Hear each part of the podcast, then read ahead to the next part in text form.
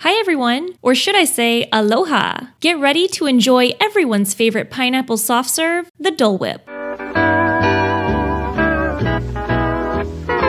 Ice cream like pineapple flavored treat is a coast to coast staple and was introduced in the 1980s. But Dole and Disney had a working relationship way before that. Dole had been sponsoring Walt Disney's Enchanted Tiki Room since 1976 after replacing United Airlines. The Dole Company wanted to create a product that it would plan to offer exclusively in Disney parks. Then, in 1986, at the Magic Kingdom, Dole introduced the iconic pineapple soft serve that has arguably the biggest cult following of all Disney foods. The treat went bi-coastal when it arrived in Disneyland too. What's the most surprising Dole Whip fact? Probably that it fits so many special dietary needs, including being gluten free, vegan, and kosher. In Walt Disney World, Dole Whip is now available in more locations than ever. You can find it still at Aloha Isle in Adventureland, of course, and at the Polynesian Village Resort, but also in other lesser known locations like Tamu Tamu Refreshments in Animal Kingdom, Pop Century Resort, and Disney Springs, and even periodically during Epcot special events. Despite the more limited availability compared to other Disney food icons, Disney sells about 3.4 million cups of Dole Whip yearly, or about 9,000 servings daily.